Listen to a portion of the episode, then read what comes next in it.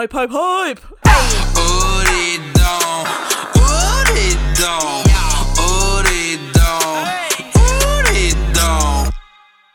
Welcome to another episode of China Cool. I'm Lucy. And I'm Eva. This week we're talking about Chinese fashion, both in history and today. I feel like this episode will be kind of tricky to talk about because I feel like with every like point that we have on our outline for things we want to talk about, it could just spiral into like a never-ending conversation about cultural appropriation. Ooh, that's my favorite topic. Ooh. Yeah. But we're going to try and get through our outline anyway. Yeah, we'll yell at each other when we get off track. Yeah, I was going to say you guys can yell at us too, but I don't know how that's physically possible in this True. on this realm of time, whatever. I don't know how time works. If only we were like a mukbang and people can real time give Ooh, us... hint, hint. Hint, hint. Fashion. Fashion. Fashion. Style. So in our preliminary research of um, traditional garbs in China, we've kind of identified a few things that either people know about or are just a little more prominent. And we'll go over those real quick before we start talking about what that really means for us today. Yeah, crash course. Very, very fast crash course. Yeah, we will link images to some of these types of clothing in our show notes. I guess the first rec- most recognizable type of traditional attire is called Hanfu, which literally means Han attire. And as the name implies, it was clothing worn by the Han ethnic group during the Han Dynasty. So got a lot of Hans there. China has what, like fifty something? fifty-six ethnic minority groups, but the Han ethnic group is by far the largest. Yeah. We are statistically the most common person in the world. But the Hanfu, to me, almost looks a little bit like like Korean, mm. like historical clothing. It's a lot more loose-fitted. Yeah, it's like loose and kind of roby. Yeah. Looks so comfortable, though. I know, it looks really nice. Those people lived well. um, So that was earlier in history. Uh, it was about two hundred B C to nine A D, yeah. according to my trusty friend Wikipedia. Yeah, but I feel like when most people think of, like, traditional Chinese clothing, they think of the qipao, which, mm, yeah. Um, how do, what do people call that in English? Um, I don't think there's an actual word for it, but the Canto romanization is cheongsam, which also looks like a Korean word, so I actually read it I in a book. I always thought that was Korean. Yeah, I read it in a book, like, that we read for one of my classes a couple of days ago, and I was like, cheongsam? What is that? Cheongsam hamnida. Yeah, so the qipao, which is the dress that ladies wear, and then there's also tangzhuang. That's like the more broad term for it, I think. Yeah. So it generally refers to the male attire, but also includes mm-hmm. qipao. Um, not to be confused with the Tang Dynasty. So tangzhuang is not clothing worn in the Tang Dynasty. It was clothing that was made popular in the Qing Dynasty. Yeah. That was actually pretty late in time. Yeah. The Qing Dynasty went all the way until like the late, or not late, the early twentieth century, which is crazy to think yeah. about that they had an emperor then. I mean, not really. Like, I mean, there are plenty of countries that are still, like, yeah. they still have like ruling families and stuff It's just like crazy that. thinking about, it's crazy thinking that China had one. Yeah. Or all the period dramas that take place in the Qing Dynasty are really confusing because they talk about like their emperor, but they have cars and sometimes they're like, like they have like old fashioned looking houses, but then they're shooting guns at each other and I don't really know what to think sometimes. I think another thing that's kind of confusing to me when it comes to especially qipao, because that's what I'm familiar with as a woman, um, is that a lot of the styles, you know it's a qipao, but it also looks so modern that it confuses me. So a lot of the modern qipaos will have like shorter hemlines or like a really high slit or something. And like you see something like that and you're like, that doesn't seem traditional, but who knows? I wore a dress with a really high slit for Chinese New Year last year. It was the only one that fit me. Yeah, I feel like it's really hard to find like tangzhuang that's very um modest. I feel like every time I go to China, people are just like, why are your hips so large? It's like, I can't help it. I eat butter.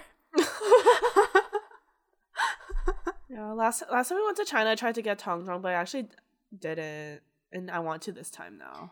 But I'm even yeah. more scared. Well, last time when we went, like, I really wanted something that was like made of silk, mm. silk, and the people were just like, "No, you don't have the body for this."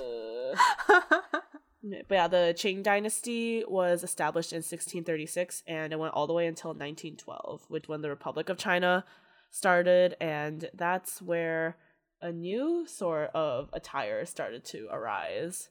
You want to talk about that?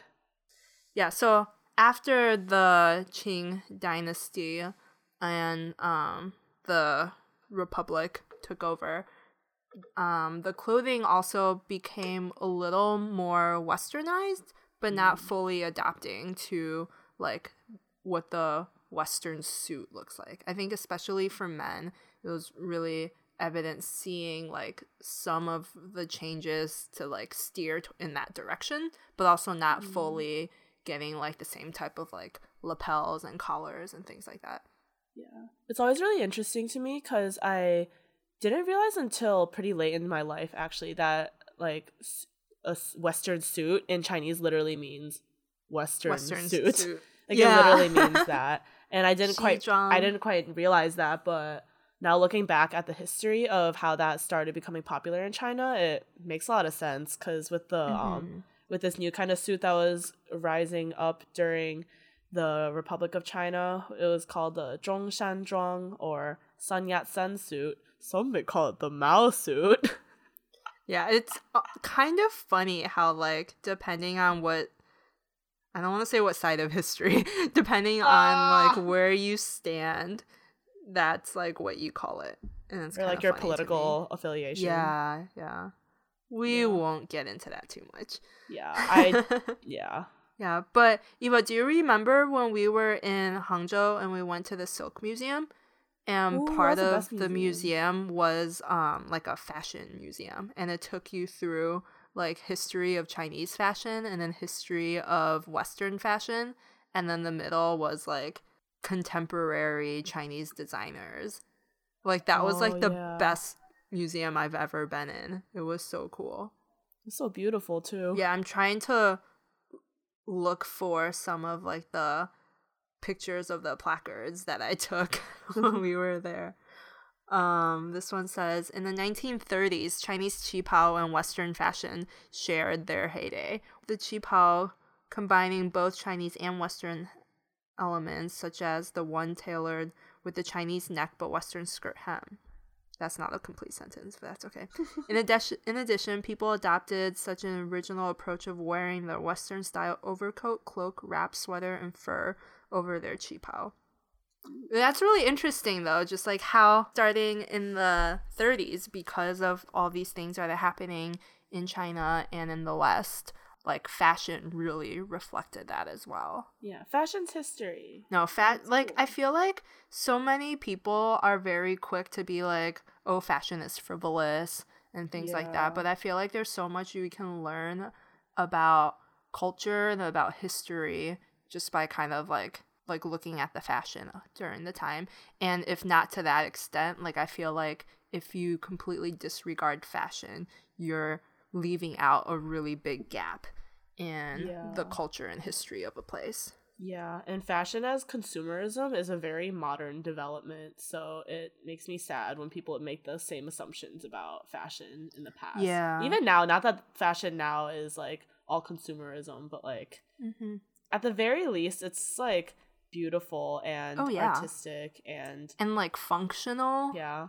Um. Yeah, so speaking of modern fashion... One event that I feel like really celebrated um, Chinese fashion was um, the twenty fifteen Met um, exhibit called China Through the Looking Glass. Mm-hmm. For those who are familiar, at the Met in New York, um, they have like a rotating exhibit, and every year they host a gala um, to celebrate like the new exhibit, and then all these famous people and just culturally significant people get invited to this gala, and they're supposed to dress um, on theme with that exhibit. Yeah. Um, but in twenty fifteen, because the theme was China, everyone was like, uh oh, it's gonna be a hot mess. What kind of themes have they had in the past? I know they, I know they had a punk theme, um, which sounds yeah, like punk theme was like twenty thirteen. Yeah.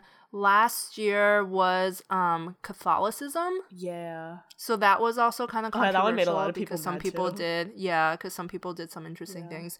There was one year that was like, I don't remember what it was called, but it was basically like robots and cyborgs. Oh, that's super cool. And that was kind of cool. Yeah, so a lot of people showed up just with a lot of like metallics mm. and like um, things like that. But yeah, the twenty fifteen one I remember so distinctly because I feel like on one hand there was such like a respect and celebration of Chinese people in fashion, but on the other hand there were so many people who were like so wrong and so off with their interpretation of the theme. Yeah. Like I think I think it was like Lady Gaga who just like dressed up like a geisha or something. Uh, there's a lot of cat eye. Like distasteful yeah, cat eye, like makeup a little lighter than their regular skin tone. I think there were at least one or two occasions of chopsticks in the hair. Yeah, but I don't really want to focus on the bad ones. I want to talk about the good. Yeah, ones. There were some that were super cool. And yeah, yeah. So the one that people talk about the most as being like the best on theme um outfit was Rihanna mm. because she actually wore Guo Pei um couture, and she was like one of the primary um designers who was being featured in the exhibit like at the Met. Mm. I actually went to the Met that year and like saw this exhibit. Ooh. It was so cool. Yeah, like how do I become important enough in the world to ever be able to wear couture? Promote this podcast. Promote the hell out of it. Oh. Yo, yeah, once this podcast blows up, you'll see both y'all will see both of us at the Met Gala. Oh, I hope so. Oh my god. Arm in arm with Aquafina as we rob it. Ocean's ten. We're, we would just be the commentators though, like the two old guys from Muppet Muppets. Like, oh, look at that. Look at Rihanna doing that hacking. Look at eight ball. Yeah, so even though, like, the big-name artists and, like, celebrities people recognize didn't wear, like, the Chinese designers, when I was looking through, it seems like there were actually, like, Chinese designers who were present at the Met Gala wearing their own designs. And the, the one I can think of is Lawrence Xu, like, X U. And I remember seeing his picture, like, after... I don't know if some, like, fashion guy tweeted a picture uh, or something, but I saw, like, I saw his outfit. Um, I'm just pulling it up. Hold on. Um, I saw his picture, and I'm just like, oh, he got the theme. I feel like, especially for men who go to Met Gala, it's so easy for them to just wear, like, a suit, a tux, and it's, like, fine. Boring. Yeah, it's so boring, and it's so...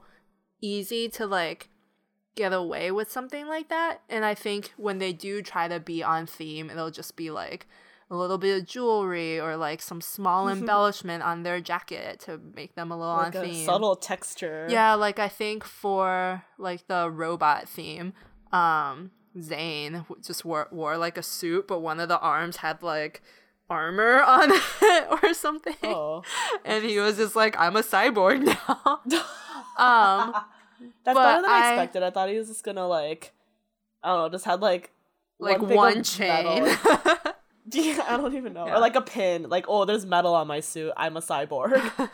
Yeah, but that was like when I saw Lawrence Xu's um like outfit at the Met Gala, I was like, oh, he went there, because he wore like one of his own designs, but it was basically like like what you would imagine as like traditional Chinese garb.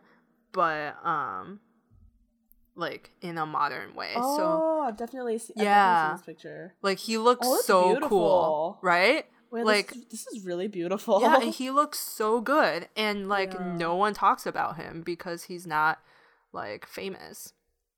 But S M H. Like he just looks so good. So yeah, there are definitely like really cool people in China, um, just like killing it, and yeah. no one talks about him. We need to link a picture of him for sure, though. The fans need to know. Yes. Eva, do you know anything about this Met Gala? Um, I didn't really hear about the Met Gala in general until that one year, I think, because, like, mm-hmm. I just never paid attention to fancy events because I'm not wealthy. So, I don't know, I just never paid attention to it. But then I heard a lot about, like, the China theme, and or people just called it, like, China theme. I feel like that's just a weird phrasing. So I was like, I was among the many people who had no hope for this event, and I was like, oh boy, this is gonna be real bad. Like, what kind of white tomfoolery is this? And yeah, I like I read a little bit more about this, like, preparing for this episode, and um yeah, like you mentioned Rihanna, and she was one of the the few, if not the only, uh, like, big name people who got interviewed, like, on the red carpet, had a lot of media attention, who uh wore something designed by a Chinese designer, and mm-hmm. I think that's super cool, and, and uh or at least, like, a Chinese national. Yeah. I know a lot of people like were Alexander wearing Wang, like Vera Wang, Vera yeah. Wang. yeah yeah like I'm definitely guilty of this. When I was really young, I didn't think of China as, like, a hot spot for fashion in any way. I was like, oh, I mm-hmm. thought people just wore, like, stuff they buy from flea markets and stuff, and, like, yeah, or, like, counterfeit yeah. culture was really big in China when I was yeah. growing up. And just whenever we go back to China, like, we never saw, like, super wealthy, like, fancy looking people wearing all this couture, and things are obviously changing now, but even then, like, it existed, but I guess I just never paid attention to it. So I just had this weird yeah. idea that China just didn't care about clothes. Yeah, there are also just, like, a lot of cool new designers in China. Um, like, I don't know a ton about them, um, but we will link some articles just highlighting some of them, because I feel like this is really such, like, a visual topic. yeah. Um, I don't think anyone A S M R, wants... A S M R, we can describe it. Eva, pick one of the brands and describe the aesthetic. Ooh, Samuel Gui Yang. That's very beautiful.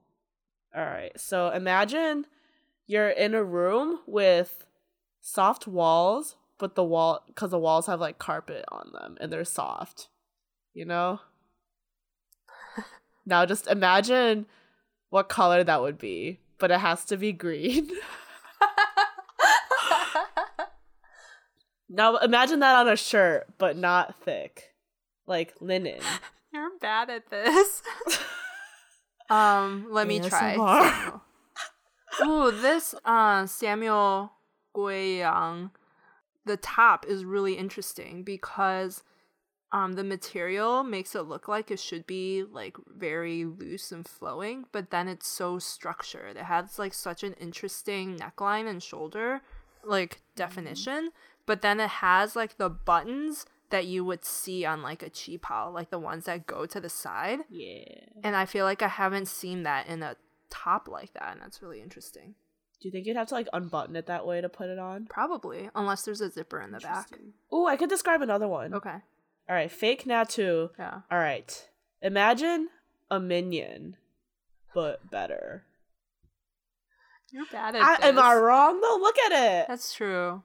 But if the minion was in, like, really cool kick crop jeans yeah. with, like, a yellow ribbon on the thigh, and then also, like, these killer heel mules yeah. that sound ugly but look really good in yeah, this yeah they don't outfit. Got no combat boots, also no glasses, because fake Natu fixed their vision, so they don't need they don't need goggles anymore. Ooh, I like this one a lot.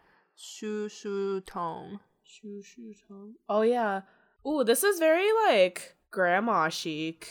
Yeah, I like it a lot. So it kind of reminds me of, like, the bed sheets that, like, grandmas would use, like, Asian grandmas mm-hmm. at least, like, just the very simple, cute floral, but yeah. with, like, and just from the first picture, at least a side view, I would expect it to be, like, just a basic overall dress that you could see on, like, Urban Outfitters or whatever mm-hmm. that I considered buying the other day. I mean, what? But but then um, the next picture, like, the f- the front view of it, you can tell it's, like, is that connected to it actually? I. Yeah, it looks so. Like just like an asymmetrical yeah. um, hemline with both um, fabrics. Yeah, and it looks very, like, quilted almost. Or not actually quilted, but it looks like that's how they made it. It makes me think of, like, if you had just, like, this really chic, really talented friend in college and you had to, like, go to a toga party? And she was like, hell no, I'm not wearing a basic white toga. She'll like put together something super chic. Yeah. And it'll a, have that kind of aesthetic. Yeah, it looks like it was made from like a from like very high quality bed sheets and a very well kept tablecloth that was sitting in the basement, but no one used because the color is like not welcoming. Mm, but then put them faded. Together and it just looks so homey and like it just looks really cozy. Yeah. Yeah. That one was pretty good. Yeah. No, I think I think one of the most interesting things to me is just the prevalence of street style.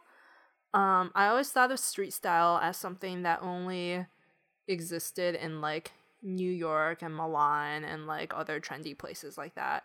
But um, when we were in China this winter, uh, do you remember when we went to like the super posh mall? Oh, yeah.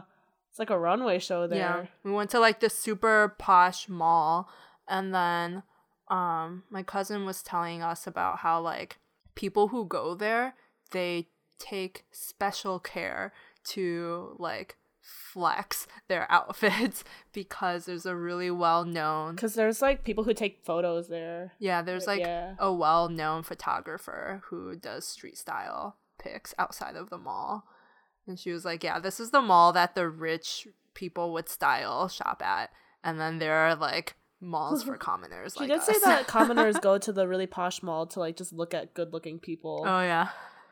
But yeah, she showed me um like the street style blog. It was a Weibo. Amazing. Oh, gotta love Weibo.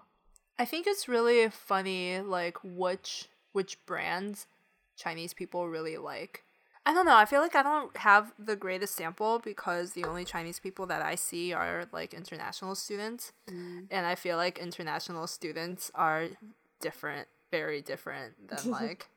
The, the typical Chinese street yeah. style wearer. I wonder what it is about those brands that make it so popular in China, or mm. just like to Chinese people. Yeah, I think it's interesting seeing the way that like hypebeast culture is kind of becoming more prominent in China. Just like we talk about this like literally every single episode, but hip hop is growing so much in China, and because of that, street style is becoming more prominent. Mm-hmm. And I think just with the the availability of like seeing what's going on outside of China, like greater globalism, whatever, like mm-hmm. not to be too generic and like social studies on you, but it's like people are able to see like, I don't know, different trends going on and be exposed to like not just hip-hop culture, but just different, you know, different trends in general. And it's just changing things very rapidly, and I think it's interesting. And I think the Higher Brothers are really pioneers of doing that.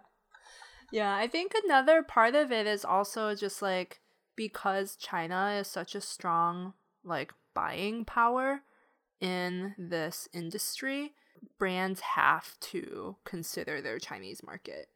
And, yeah. like... And it's like a vicious cycle. Like the more brands sell to the Chinese market, the more the Chinese market will buy their goods. And then it's just yeah. a vicious cycle. Um, yeah. Speaking of brands who um, cater to Chinese audiences, though, here's someone who totally did not.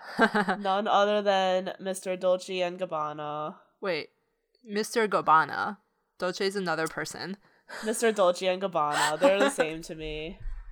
Yeah. So... Yeah, this is some uh, current events that we would be remiss to not talk about on this fashion episode of our pod. Yeah, it's shaken up the um the community on WeChat and Weibo. Oh, yeah. Even our mom knew about it.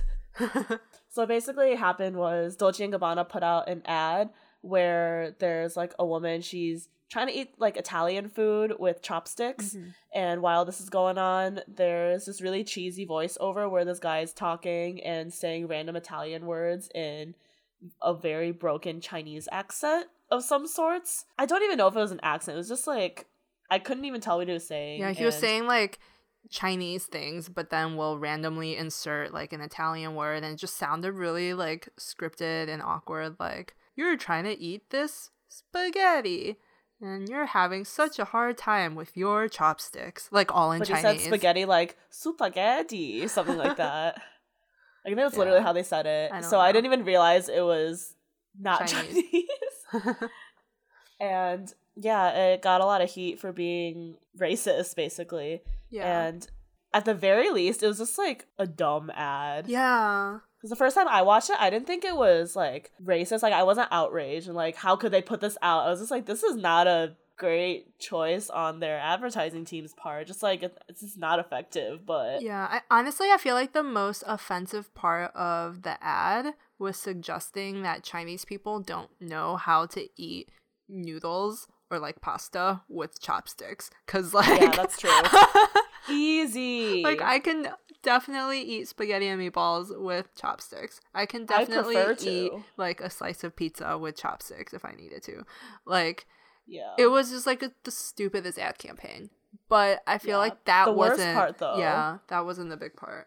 Actually, learned all about this on the Instagram account Diet Prada, um, where they just like to call people out on their nonsense, and by people I mean fashion brands especially. But basically what happened is someone had D M'd uh, Stefano Gabbana and... Mister Um, Dolce and Gabbana himself. Dolce and Gabbana are two people. I know. I'm just trying to make a recurring joke. Okay. Um. Anyway, they like called him out on something. He basically called China a poo-poo country and like... Three poop emojis to be exact. Yeah, poo-poo-poo country. And yeah, said other things about how he just like doesn't care about these people and how these people are stupid and just like other things that were really rude and really racist. And yeah, like, this was a part that was actually racist. Yeah. And then people like whoever like asked him that took screenshots of it and shared it. And then he was like, oh, that wasn't me who said that. Um, my account I was, was hacked. hacked. But meanwhile, he was posting other things while his account was allegedly hacked. So stupid. And yeah, and like that's when everyone was just like, wait, no, this is actually not okay. And like, um, so the whole reason all of this was happening was because Dolce and Gabbana was putting on like this big show in um Shanghai. Um, so after all this stuff came out, like models started dropping out of the show. Celebrities who were who were planning to like attend the show and sit in the front rows and things like that, they started dropping out. And some of them were like very vocal about their disapproval about what, about what happened.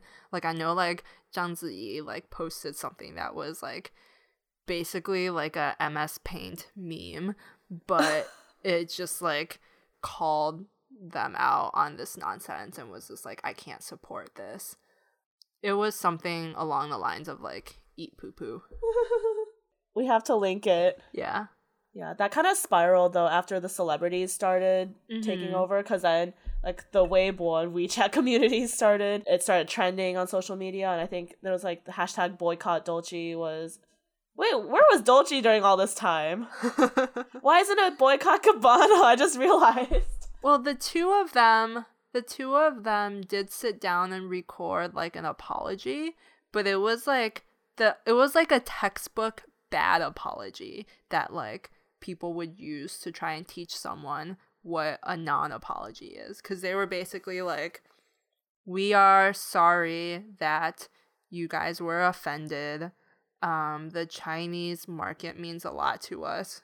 So basically they're saying like, we didn't mean for this to happen. We still want your money. Yeah. Like, that was their um, statement basically. So I didn't, didn't think a lot of things through with this entire situation. No, not at all. So like, surprised do you no think Dolce and Gabbana is canceled? Honestly, with the amount of um, influence that China has on their market, basically. Yeah. I read a really interesting piece. I'll see if I can find it to link it about, um, it was like written by a model who was supposed to walk that show, and the model isn't Chinese. Um, or I don't think she was. So, like, they were talking about, um, just like what that whole thing felt like from the inside. Just like not really knowing what was happening, and then having this like moral dilemma of like, do I still want to like walk for this garbage brand for the sake of getting my name and face out there? Mm. or is like the potential like bump this will give me on my career isn't not worth it, especially as like a person who's not ethnically connected to or just connected to yeah. China at all, or especially for like lesser names. It's yeah, because really there like... was just it was just like a random model who finally got their first big break on this show, and yeah. now all this stuff is happening. But eventually, the show did get canceled. Mm-hmm. It got canceled by like the government. I don't know why I, I I pictured like the C C P canceling it, like like my boy X J P going like Dolce and Gabbana, he's canceled. Get out of my country. Should I should I read? I found the stuff. Should I read some of the things? Oh sure, why not? Okay, so um, this is a message from Mister Gabbana. He says, blah, blah. In all the interviews I will do international, I will say that the country of poop, poop, poop, poop, poop is China, and you are also quiet that we live very well without you.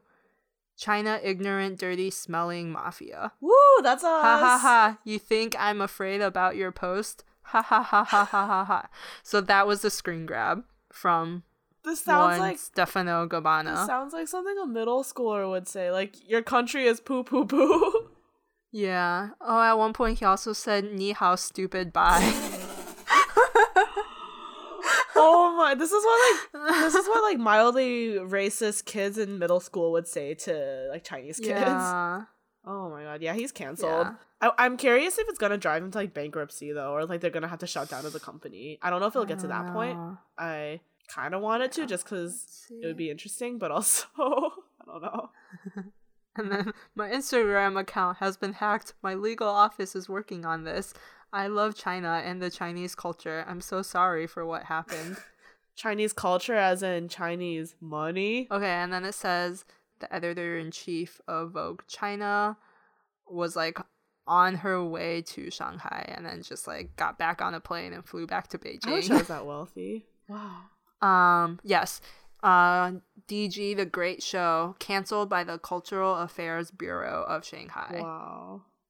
Yeah. Nice. So canceled by the government. Yeah. Some of the reactions to this entire situation are so dramatic that it's kind of funny. Or not so dramatic, but they're just dramatic to the point that it's almost humorous. Like, I've seen so many videos of just, like, non-celebrities like, burning their D and G stuff and oh, yeah. using it as, like, their dog's bed and like just setting it on fire sometimes. I'm like, y'all are so yeah. extra. Like, I love the solidarity and I love that people are finally caring about like being vocal about racism, but mm-hmm. y'all are so extra. Apparently there are rumors that Stefano Gabbana um will be fired um and then the brand is gonna relaunch with just um Domenico Dolce. All right. Poor Dolce, he got boycotted, but Gabbana didn't. That sucks. I mean, when you when you sign your name with a human trash can, you kind of have to bear the weight as well. That's true. I feel like I've never seen the Chinese people band together in this way towards, like, I don't know, racism. Because yeah. people have said things like this towards China before. So I'm, I'm curious what about this particular situation made it. Yeah, you're More, right though. Like, like it seems like the reaction is so extreme. Like, not to say that what happened wasn't extreme or like bad, but um I feel like I haven't seen people react that strongly like to anything. It almost feels like a meme. Yeah. But also I wonder if it's because it is something that's luxury, like the people who like are consumers of the product also have the means to do dramatic things like burning their clothes, set things on fire. Yeah. And like, because it's an industry where you literally vote with your dollars and you don't buy out of necessity, like mm-hmm. it's easier to say like, oh, I'm just not gonna buy it anymore. Yeah. Like, I wonder if that's why it's so hard for people to be like, I'm just gonna boycott Amazon, because like yeah you kind of at this point like we're so dependent on Amazon in our lives. Like, like how badly would Bezos need to mess up before we're like actually boycott Amazon? Yeah, well, on that very sad note, it's the time for a break. Take a break. No LaCroix break today. Fermented nope. drink break. Yeah. I'm drinking Synergy or G T Synergy Organic Kombucha Trilogy flavor, my favorite one. Mm. I have a Tecate. It's beer. I'll have a beer drink. Okay, break time. Welcome back. For our extra segment today, we are going to reveal more of why our Chinese is bad. Ooh. We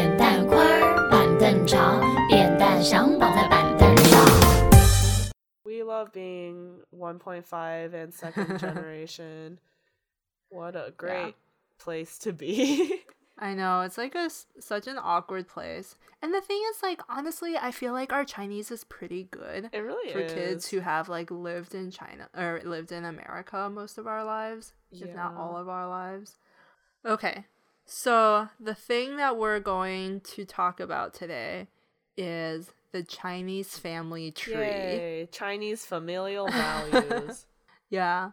I I remember, like, being so confused as a child for a couple of reasons. One, because whenever we had people over in our, like, to our house, I never knew if they were someone I was related to or if they're someone who's just, like, a close family friend. Yeah. And then you don't know if you call them, like, jie jie, like, older sister, or ayi, auntie. That one was yeah. tricky, too. And then it's like, if we're family and I call you, like, auntie, just, like, the generic older lady term. That could like, be disastrous. That's offensive, too. Like, you can't call your, like, first, like, your actual aunt your auntie. So, just off the top of our noggins, how many family things can are we, like, very sure about? Like... siblings we know. Oh, yeah, easy. Gaga, easy. Older brother. Didi, younger brother. brother. Jie, older sister. Mei Mei, younger sister. Yeah, you're my Mei Mei. I'm Mei Mei, as in beautiful, beautiful. You're Jie Jie, as in borrow, borrow. Aww. Um, I think where it gets tricky in Chinese is that, like, your maternal side and paternal side are called different things. Oh, yeah. And then sometimes regionally, yeah. it'll be different names, too, like, even if they're, like... Yeah, um, like, we call our maternal grandmother Lao Lao. And some then, people say Waipo.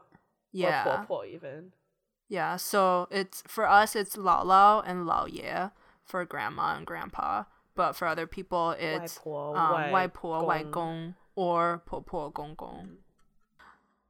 Um, yeah, I think, like, not only are there different ways to call people, like, because we sometimes call them something different, like, it makes it extra confusing. Yes. Some other families do that, too, right? Like, people yeah. just do whatever they want, because it's confusing, Because, like, like, in our family, all our cousins are just, like, Gaga Jie, Didi Mei Mei, yeah.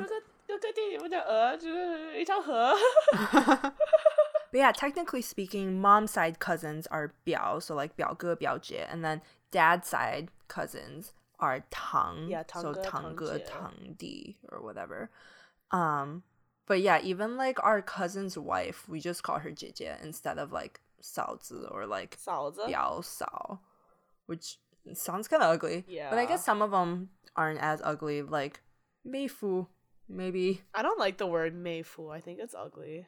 And that's why I'm glad that um our aunt never calls dad Meifu. Just calls him by his name. Yeah. Like Jiefu sounds a lot nicer. Yeah. That's um older sister's husband. Yeah, it's what you would call my husband. Yeah. I won't call him Jiefu unless he's white. But if he's Aww. if he's not white, then I'm gonna call him by his Asian name. His Asian nickname. Oh. Like, what's up, meow meow? Ooh, let's go into all the different types of uncles and aunties you can have. Ooh. All right, so... So there's Gugu and Gufu, which is your dad's... Dad's sister. Your dad's brother is Shu shu tong. Is that... It's not ayi, right? It's like Yi. Yi, yeah, it's like Yi Ma, right? Shu shu and Shu Ma. Shu. Shu Mai Wonton. Wait, no, Yi Fu... Yima is on your um mom's side. That's oh, why yeah. we have Wait. like Si Yi. Oh yeah, so it's Shu Shu and um it's Gu Gu Gu Fu. It's a Bo Bo and Bo Mu. I'm seeing that, but it doesn't sound right. It's because we don't have a. It's because we don't have one. Bo Bo is what I called um. Yeah, I think for in our heads, like Shu Shu and Bo Bo is just what you call like any other male figure. Bo Bo like, implies Bo Bo age to is, me though. Yeah, Bo Bo is just a Shu Shu that's older than your dad. Mm. Like that's how I always understood it. Uh, this family tree that I'm looking at right now, it's Shu Shu for paternal younger uncle and Bo Bo mm. for paternal older uncle. Older and uncle. Then for paternal younger uncle's wife is Shen Mu, which I've never heard in my entire life. Huh. And then paternal older uncle's wife is Bo Mu. That kind of makes sense. Yeah. Okay. And then you have Gu Gu or Gu Ma and Gu Fu. Okay, that makes sense. Yeah, but then on the mom's side, it's just Shu Shu and or it's Jojo, Jojo and Yi Ma. Yeah, yeah. Which is interesting that Shu Shu Ayi becomes like the standard ones. Yeah, I just realized that now. We yeah. got Jojo, Jo Ma, and Yi Yi Fu. That's easier. Yeah. Mm-hmm. Yeah. Ooh, nieces and nephews. Those darned siblings, kids. Uh, yeah. Wai Sheng. Right? Yeah. But it sounds really similar to grandkids. So I remember when our aunt would call me that to her, like, other relatives. I was like, I ain't your grandkid. Why are you saying that about me? But then I realized she was saying something different. So it's like... Wait, how do you say grandkid again? Uh, so it's Wai Sun Yu versus Wai Sheng Yu. Yeah. Wai okay, Sun right. is granddaughter. But that's yeah. granddaughter from your daughter's side. So your son's kid would be um, Sun Zi or Sun Yu. But your daughter's kid would be Wai Sun Zi or Wai Sun Yu. Yeah, because Wai is, like, outside of the family. Yeah. Because when a girl gets married, she has to leave the family, huh? But yeah. that doesn't happen in our family because nope. we alphas. Yeah, the women are alpha in our family. Ooh. What would your cousin's kid be in Chinese? Ooh. Because in English, I found out it's your first cousin once removed. Yeah. Which sounds terrible. Yeah. Like, that's literally the worst possible title you could have. Other just than, like... removed. Like, your own fam don't even want ya. It just sounds sad. Yeah. So I just call it my nephew. Yeah. I mean, my that's, nephew, what we Tian call, Tian. that's what we call... That's what we call Tian Tian. Tian Tian. I miss Tian Tian. He's gonna be so big. I'm gonna look up cousin's kid in Chinese. 表姐的孩子 So helpful. Why is that what came up? I mean, they're not wrong though.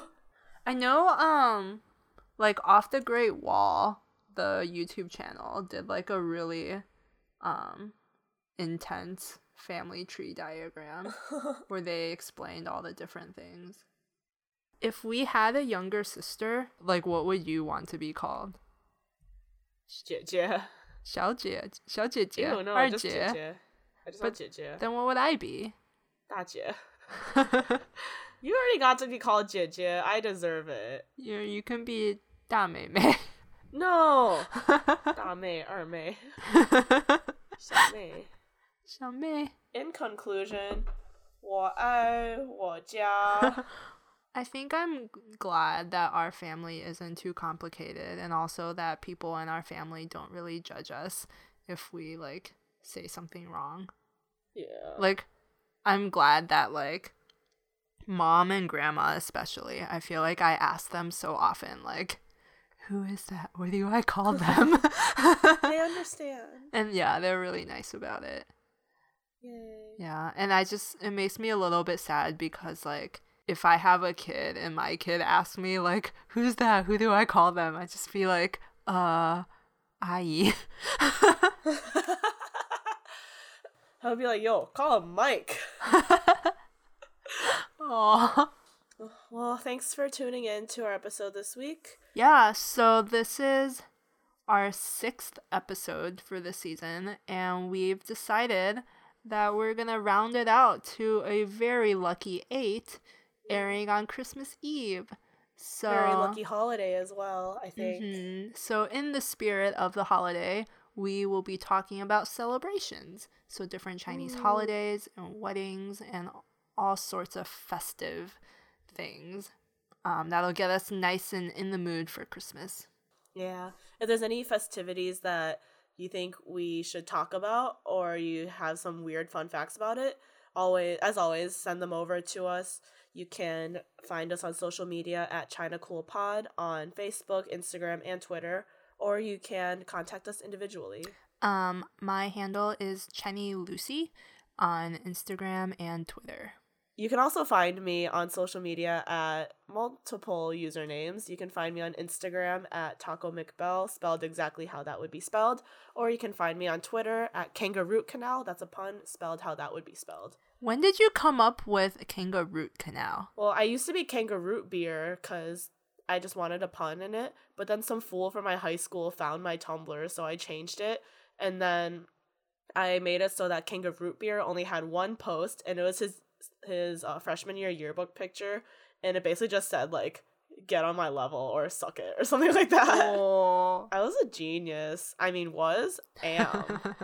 Yeah. And if you're feeling fancy though, as always, you can email us at chinacoolpod at gmail dot com. So far we've had a whopping one email, so we want to give a big shout out to our good friend Serena for showing us a really cool clip from, what's that show called again? The Dad Show? Baba Chinar. Where Are We Going, Dad, or something? Yeah. Yeah. Thanks for sending that one out, though. It was. I watched a couple minutes of it, and the dads were so beautiful, and I was like, whoa. And the children were so beautiful, and I was like, whoa. Yeah. And I was like, I hope my children look like if that. If only. All right. Well, as of today, as of this recording, um, I have finished everything Yay! That I need to do in grad school, da, and it feels da, da, insane. Da, da. Because now I have so much free time. Like, I never have to do homework ever again. So whenever I'm home, I can just, like, research stuff for the pod. Wow. Wow. Congratulations. This is my one though. Extracurricular thing. Yay. Yeah, now I just gotta find a job. Da, da, da, da, da, da, da, da, da, I'm gonna keep all of this in. Good. All right. Well, thanks for tuning in, and we'll see you in two weeks. Yeah, Christmas Eve. Be there or be square. Yeah, Busan. Be there, be there or be square. Or be square. Okay, bye.